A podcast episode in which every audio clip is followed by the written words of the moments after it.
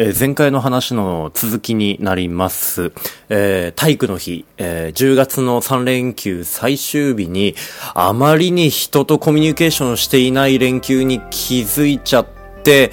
寂しさのあまりオンライン英会話に手を出してしまった話の続きです。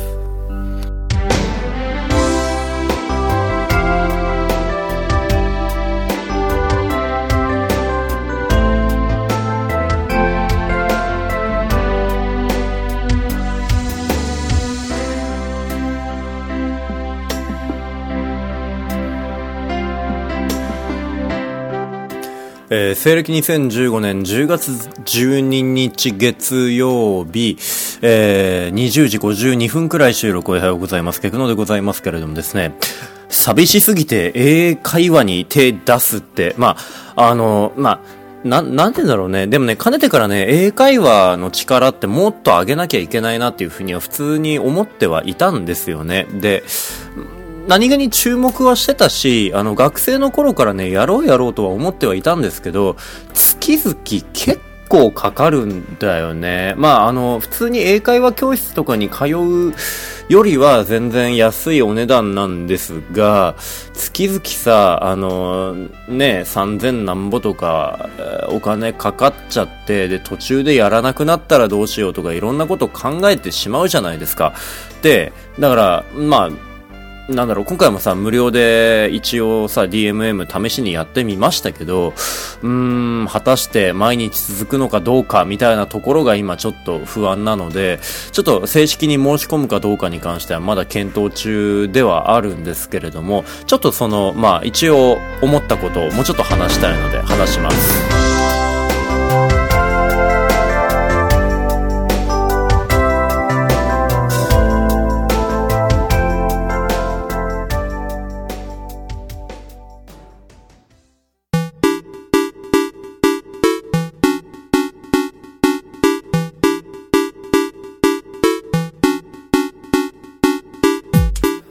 はい、ということでやっていくわけなんですけれどもですね。まあ、とりあえずね、いろんな英会話のオンラインのものに手出しても、で、手出してみて、えー、で、手出してみた結果、ここの英会話のオンラインのやつはこういう感じのサービスになってるよ、みたいなことやってもいいんですが、まあなんか、それもそれでめんどくせえなと思っちゃって、普通に英会話やってて、楽しいなとは思えるんですよね。で、自分の力を、なんていうの、ある程度自分自身で伸ばしてみたいなっていう気持ちもあるからさ、ある程度ポジティブな気持ちで英会話に臨めるので、で、なんだろう、そこそこ相手の英語ちゃんと聞き取れるし、そこそこ英語を言えるものになってるから、なんだろう、全く相手の英語が聞き取れないとか、全く自分の言いたいこと話せないっていう人よりは、できるって言える力がある人なので、私。だから、あの、ある程度、ちょっと、ちょっと軽い緊張感を持った状態でも多分大丈夫っていう、ちょっとした自信も持ったまんまレッスンに臨めるので、まあいいかななんて思って、えーやってはいたんですが、ただね、意外と、意外とね、でも、なんだろう、あの、容赦なく普通に英語喋ってきたな、こいつって思って、あの、世の中のオンライン英会話を申し込む人って、考えてみたらちょっとは英語力ある人だよなっていうふうには思ったんですよね。あの、全く英語力のない人がいきなりネイティブの人とさ、スカイプで会話しようって、よくよく考えたら思わないよなと思って。だから、多分オンライン英会話に申し込む層の人たちっていうのは、多分その時点で結構レベルが高いんだよね。じゃないとさ、だってどっかで日本語の介入してほしいと思うじゃないだって DMM 英会話にしたって他のなんかレアジョブとかって別のオンライン英会話も僕調べましたけど、うん、だからさ、あの、オンライン英会話に手出すんであれば、ある程度力があるっていうことが前提かもしれないなっていうふうには、ちょっと、あの、今回英語で25分話してみて思った。あとね、フリートークを今回選択をして、えっとね、英語でフリートーク25分間、あ、あの、英語でさ、25分間フリートーク。あの、ネタは相手が振ってくれるとしても、普通に難しいっていうことがよく分かりました。あのね、英語力の他に要求されるのは普通のコミュ力。うん。だから、一つの、あの、質問を、例えば相手からされてさ、なんか、うん、かあの、英語で英語の映画で好きなものなにみたいなことを聞かれた時にこれが好きなんだよねみたいなことで返すわけじゃないですか。であなたは何が好きみたいな風に返してもいいしあのー、まあいろんなコミュニケーションの広げ方があるんだけどなかなかさそのコミュニケーションの広げ方がわからなくて OK じゃあ next question ねみたいな感じになっていくと あごめんこの話題切っちゃってごめんねみたいな感じになったりとかするわけ。あとでその映画の話した次に、あのー君は、ね、ケクの、そう、そう、太郎、どのようにして今まで英語勉強してきたの？みたいな映画と全く関係ない話題に持ってかれて、多分、あのフリートークの困った時用の、その、質問リストみたいなのが多分あんだろうな、みたいな風に思ってしまったぐらいでございましてですね、あの、普通にコミュ力は必要ではあるよね、というか、うーん、磨かれるなっていうふうには思いましたけどね。うん。でもね、まあ、楽しかったからいいかなっていう風な気はするんですが、で、DMMA 会話に関してはね、とりあえず一月やってみようかなっていう気にはなったんですよね。この25分のフリートーク自体は面白かったので、だから、あの、普通になんかテキスト買ってレッスンとして受けるっていうこともできるみたいなんですけれども、うんと、フリートーク以外になんかね、俺がさっき勧められたのが、えっと、なんだっけな、あの、ビジネスってやつか、なんだっけな、瞬間英作文ってやつがいいよなんて言われたんですけど、瞬間英作文っていう、あの、どこだっけな、えーと、ベレ出版っていうところから出てる結構有名なあの本なんですけど英語学習の教材では。瞬間英作文トレーニングっていう本を買ってだと思うんだけど、えっ、ー、と、これを買ってでそれを講師と一緒に勉強するっていうやり方を取るんですって。それをやってみてもいいんじゃないのなんて勧められて、なんかこう宣伝みたいなこと最後言われて、なんかお茶を濁されて最後終わったんですけど、あの、まあだから、その、通にフリートークが嫌だなっていう時は瞬間英作文で僕持ってるんでこれ。だから普通にやってもいいなっていう風に思ったしなんかいろいろあるんですよね。うんとおブラックジャックによろしくっていうコミックありますよね医療漫画。あれのストーリーを楽しみながら慣用表現、スラングを覚えたり、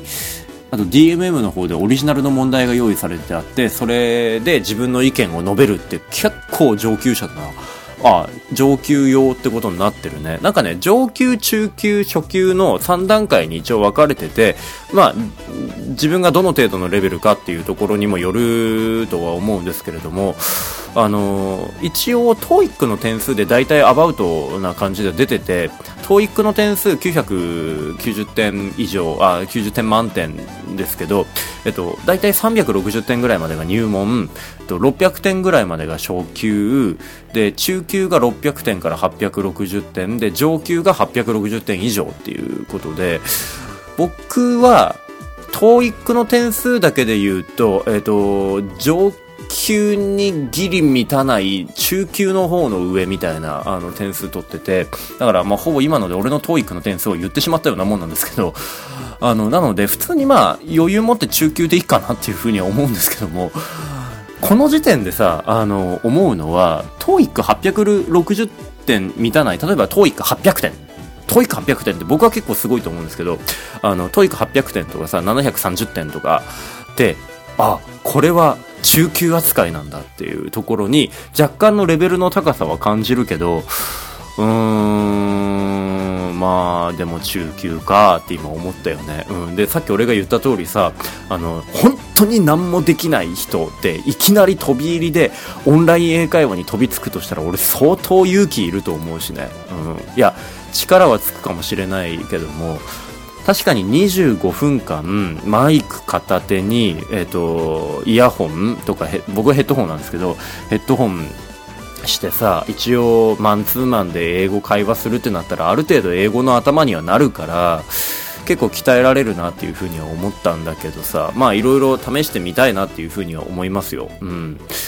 雑談用のお題とかね、いろいろ今パーッと見ててテーマ別ディスディスカッションとか、世界の文学とか、IELTS スピーキング対策とか、IELTS わかります？とか、そういう新しい英語の試験っていうのがあって、あ、別に新しくないんだけど、IELTS っていうスピ、っていう試験のスピーキングの分野の対策を取るっていうやつですね。他にも色々あるみたいですが、興味ある人はぜひやってみてほしいな、この、えー、DMM 英会話に限らずね、なんか、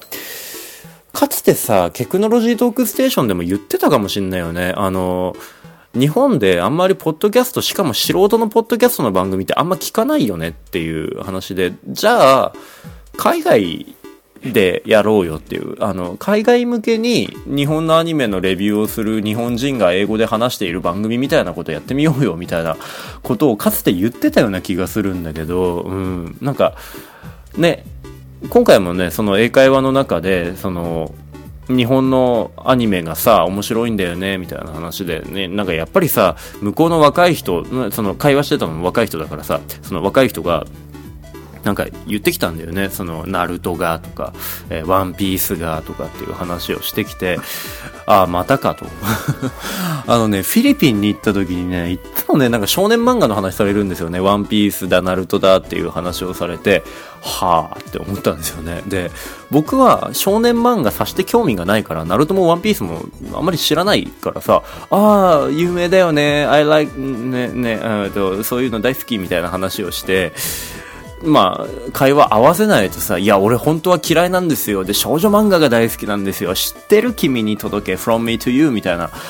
話をさ、持ってってもいいけど、どうせ知らねえだろ、こいつと思って、そこまで話を持ってかなかったんだけど、うーん、なんかね、うん、まあ、多分、この英会話の中でもそういうアニメトークをしときゃ OK でしょ日本人みたいなそういう人ももしかしたらいるかもしれないみたいなね、えー、ことも思いましたけれども、うん、まあなんだろうなんか以前もう最近あんまり聞いてないんですけどあのね海外のポッドキャストね長いんだよね。あのアメリカとかだと車社会でだからラジオとか、うん、ポッドキャストとか結構長いので、えー、聞くんだよみたいな。長いバージョンの方が多いんだよみたいな話をどっかで聞いてそれで落ち着いたんだけどにしても長い。えっとねイギリス人2人が日本のアニメを見て、それを2時間レビューしまくるっていうやつを見てて、あの、結構スラングが多くて、なんかよくわかんなくなって聞くのやめたのと、2時間っていうのがめっちゃ長いからさ、普通に聞くのやめたんですけど、うんと、2本ぐらい聞いてたのかな。でさ、うん、そこまでロングじゃなくてもいいから、なんか、にわかレビューラジオ、倉橋くんがやってるやつとか、そこアニとかがやってるぐらいのやつを英語でできたらなっていうふうには思うし、今そういう英語が絡むとちょっとね、あの面白くなるよね。あと日本語が若干介入してくるとますますいいっていうかさ、うーん、バイリンガルイングリッシュってありますよね、ポッドキャスティング番組で。あの、日本語と英語が、あの、ね、バイリンガルで会話、バイリンガル会話形式で行われるっていうやつね。語学番組っていうよりは、世界のニュースを日本語で話す日本、日本語で話す人、うん、なんだろう、日本語と英語を両方使って、えー、日本人と、あの人は何人なんだろうアメリカ人なのかな？えー、まあ、英語母語話者が会話するっていうやつですよね。なんかそれのもうちょっとテーマがこう世界の話題じゃないやつみたいなことができたらいいよなっていうふうに思ってた時期がありましたっていう話なんですけどね。まあでもなんか英語とポッドキャストって考えた時になんか可能性が広がるよなと思ってその英語学習用の番組ってだけじゃなくって普通に会話自体をさあの録音してまあ DMMA 会話を録音しても多分流さないけどさすがに。えー、ですけど、まあなんか英語と絡めてポッドキャストってやれるとやっぱり面白いよなってあの思います。実は大学の時に書いた卒論がポッドキャストだったので、はい、あの、まあそんな話もありますね。はい、以上です。